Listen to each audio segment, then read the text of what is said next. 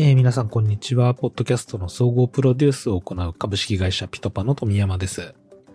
この番組では企業がブランディングや採用などを目的として運営するポッドキャスト番組、温度ポッドキャストの作り方に焦点を当てていく番組です。えー、前回まではですね、えー、温度ポッドキャストがですね、まあ、CRM とかの、まあ、マーケティングに効果があるというところと、あと採用にも効果があるというようなお話をしてきました。この前2回ぐらいをちょっと聞いていただければなと思うんですけれども、まあ、その中で企業がですね、ポッドキャストを運営していく、ポッドキャストを始めるという時にですね、やっぱりちょっといろいろ注意しなければいけない点っていうのがあったりします。まあ、個人がポッドキャストを始める分にはですね、その思っている人が、まあ、やろうとしている人が、まあ、自分の思うままに、ポッドキャストっていうのはどんどん喋って作っていくってことができるかなと思うんですけれども、企業がやるオウンドポッドキャストですと、やはりバックボーンに企業という、その会社を背負った形で運営していくということになりますので、気軽に始めることができるのが特徴のポッドキャストですけれども、えある程度ちょっと下準備をした上で始めないとなかなかうまい効果が出てこないかなというふうには考えています。まあ、ポッドキャストってですね、まあ、たくさん作って、そのうちの何個かがバズって、え人の注目を集めるまあ、そういったメディアではなくてですね、じっくり長くコンテンツを続けていって、じわじわとリスナーとかファンを集めていくというようなメディアになってますので、基本的にはですね、こう、ポッドキャストをやる上では、無理なく、楽しく、根気よくっていう、まあ、この3つの標語を当てはめながらですね、まあ、なんとか長いことをやり続けて効果をやっていきたいなと。ちょっと長期的な取り組みになることっていうのを見据えながらですね、運営する必要があるので、えー、そのための準備っていうのが必要になってきます。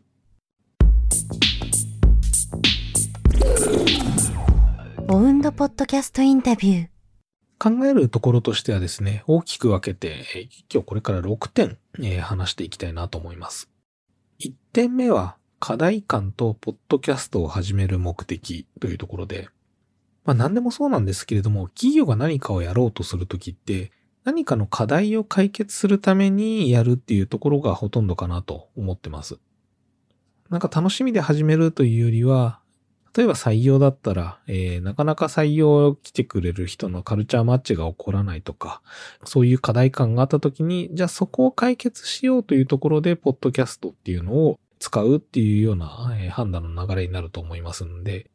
ポッドキャストをやるときは、えー、この何を課題感として持っていて、何を解決しようとしている番組なのか、何を解決しようとしてやるものなのかというところをちゃんと考えた方がいいかなと思います。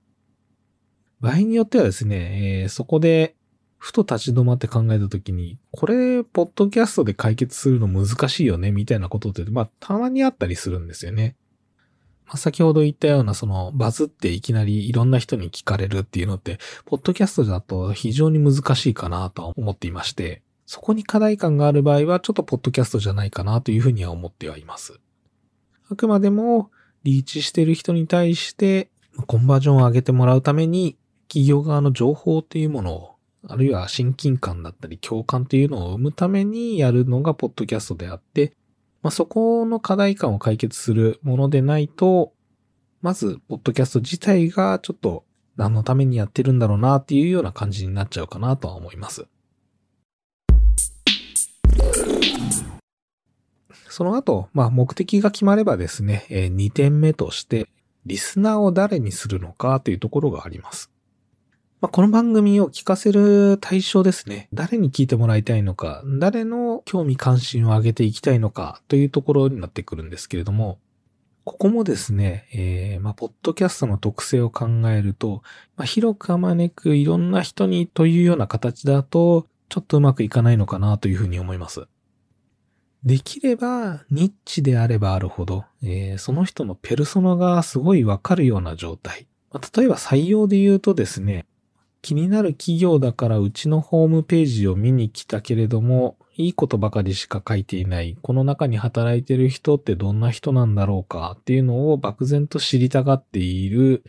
20代から30代の転職をなんとなく考えている人みたいな、そのぐらいまで、えー、絞った方が、えーと、番組作りっていうところで言うと非常に作りやすく刺さるものになるのかなと思います。よく聞かれるところで言うと、こう、ニッチにすればするほどリスナー層って減っていくからなんか不安だっていうふうに思うっていう人がいるんですけれども、これちょっと考え方的には逆でして、ターゲットがぼんやりしていると、やっぱりぼんやりとした刺さり方しかしないんですよね。ある意味その共感とか感動ってなかなか生まれづらいんですが、ターゲットをニッチにすればするほど、その人たちにズバリ刺さる共感が生まれるコンテンツっていうのが作ることができますので、で、それができると、まあ、その共感いいなと思ってくれたリスナーっていうのが自然にいろんなところに紹介してくれたりとか、何度も聞きに来てくれたりとか、結果としてその本当のファンになってくれる人っていうのが残りやすいような感じではありますので、ここは本当ちょっと勇気を持ってですね、えー、ニッチにターゲットを絞って、本当にその人だけに刺さればいいっていうぐらいの形でターゲットを決めるといいのかなというふうに思います。よくアドバイスとして出しているところで言うとですね、まあ、ポッドキャストを収録しているときに、そのターゲット、ニッチなターゲットの像っていうのをこう思い浮かべて、その人が隣で、えー、座って聞いているような感じで話してみましょうっていうと、本当にすごいいい番組が撮れるんですよね。なのでそこでイメージしやすいような、こんな人だなっていうところをイメージしやすいようなリスナーっていうのを思い浮かべられるぐらい、ここのリスナー像っていうのは、まあ、本当にペルソナを決めるような感じで、絞って絞って明確にしてもらえればなと思います。2番目のこのリスナーが誰かっていうのが決まった後ですね、3つ目で考えなきゃいけないのは、このリスナーが番組を聞いた後、どういう状態になってほしいのか、どういう行動をとってほしいのか、というところも明確にする必要があるかなと思います。というのもですね、その辺が決まらないと、えー、ポッドキャストのその番組の中でやる施策みたいなものっていうのが、細かいところでちょっとずつ変わってくるっていうのがあるんですよね。まあ、例えば、えー、マーケティング系の話で言いますと、この番組を聞いた人が会員登録をしたくなるのか、イベントに参加したくなるのか、あるいは具体的な購買とかサンプル品を手に取ってもらいたいのかとかっていうところで言うと、やっぱりちょっと番組の中身っていうのって、番組の中身って変わってくるんですよね。で、まあ、ポッドキャストって、えー、企業の中でやる場合って、必ずしも一人で全部やるっていうことがないかなというふうに思ってます。例えば人事の人だったり、PR の人だったり、場合によっては営業の人だったり、開発の人っていうのが出てくることもあると思うんですが、その中で、まあみんなが思っている目標とかが異なっていると、番組の中の一貫性みたいなもの、内容の一貫性みたいなものっていうのがなくなって、ぼんやりしたような中身になってしまうんですよね。ですので、ここはこの番組、まああるいはエピソードでもいいかもしれません。この番組を聞いた後にそのリスナーがどういう状態になってほしいのかっていうのは、まあ、出演者含めて関係者全員があらかじめちょっと頭の中に入れておきたいなというところで、ここも決めておいた方がいいところです。で、四つ目。これはですね、えー、そこまでリスナーが誰でどうなってほしいのかっていうところが決まった後に、じゃあ、それを誘導する人。まあ、番組のホストですね。ホストは誰なのか。番組のホストっていうのはちょっと決めたいなというふうに思います。まあ、場合によっては複数にいるっていうのは全然ありかなとは思うんですけれども、この番組の趣旨をある程度理解して、全体的にそっちの方向へ進めさせていくっていう、そして主義主張が言えるような人。本当はこの番組を作った時の一番初めのその目的を一番理解していて課題感を解決したいと思っている人がホストになるのが本来は一番いいのですけれども、もしその方がえ、なかなか喋りが難しいっていう時間が取れないとかもあると思いますし、といった場合はですね、誰が一番代弁者として適正なのかというところっていうのをちゃんと決めないといけないかなと思います。ポッドキャストはですね、このホストの熱量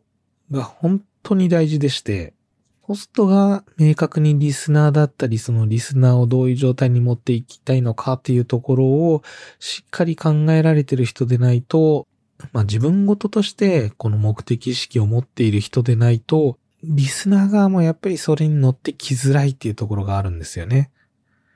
なのでこのホスト、熱量を持ったホスト選びっていうのは、この今話している6つのポイントの中でかなり重要なファクターになってくるかなと思います。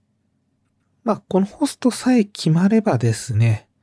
目的があってリスナーが決まってホストが決まったというところで、まあ、番組自体のですね、えー、大枠はもうここでかなり固まってきました。普通の番組であれば、ここまで決まれば、非常に素晴らしい番組ができるかなと思うんですが、企業がやるオンドポッドキャストの場合、あと2点あります。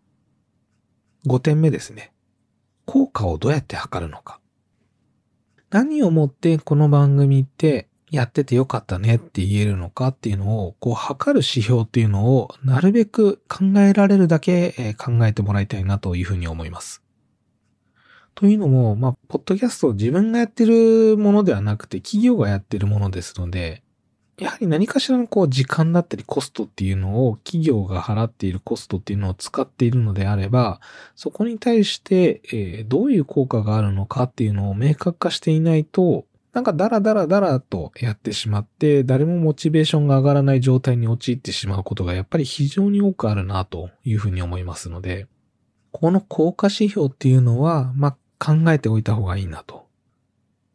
効果と目標値、KPI みたいなものはちょっと違うっていうのもまた一つありまして、KPI みたいな形で、この数字をこんだけ伸ばしていこう、ここを目標にしてこうやっていこうっていう形にすると非常に、まあ、疲弊してしまうんですよね。まあ、ポッドキャストって一番初めに言ったように、えー、無理なく楽しく根気よくっていうところですので、あんまりハードな目標設定とかをしてしまうと、まあ無理が出てきちゃいますし、何より楽しくなくなってしまうっていうのがやっぱあるんかなというふうに思います。ただ、効果っていうのは見えてないと、それはそれでモチベーションにつながっていかなくなりますので、目標ではなくて、どうやって効果を測るのかというところを考える必要があるかなと思います。僕たちがですね、こう、おすすめしている効果測定方法としては、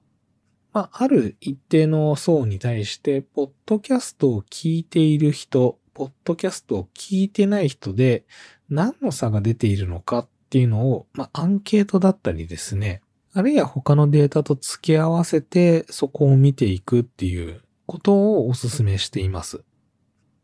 で、結果的にポッドキャスト聞いてる人が、この数値が上がっていればこの番組やってるのって意味があるんじゃないっていうところまで持っていけると素晴らしいかなと思います。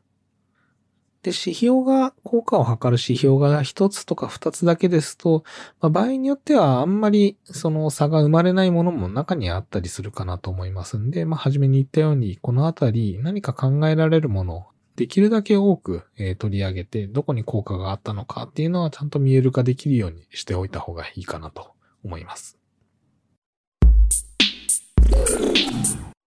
そして最後に6点目。このオウンドポッドキャストを作るにあたって、どれだけのお金と時間を投下できるのか、おおよその目安をちょっと考えておいた方がいいと思います。繰り返しになっちゃうんですけども、無理なく楽しく根気よくっていうところを続けていくためには、じゃあ無理のない範囲のお金、えー、や時間ってどのくらいなのだろう月1万なのか、10万なのか、30万なのか、50万なのか。採用とかで言えば、例えば一人この番組を聞いて採用がかっちり決まるんであれば、50万かけてもまあ安いのかなと思ったりもしますし、あるいは時間もですね、月に、まあ1週間に1時間とか2時間なのか、どれぐらいかけてもいいものなのか、というところっていうのもあらかじめ決めておかないと、やっぱりちょっとした無理っていうのが出てきてしまうかなというふうに思います。である程度お金と時間っていうのが決めたら、できるだけそれはしっかり使って番組を作っていこうっていうところに当ててもらえればなと思います。まあ、例えば月20万円使おうとえー、番組を作るのに。えー、ということであれば、えっ、と、これとこれとこれには、え今月このぐらいのお金かかって、このぐらい余ったなと。じゃあこの余ったやつは、プレゼントキャンペーンをするだったり、ちょっとプロモーションかけるといったような、えそういうところにお金を使って、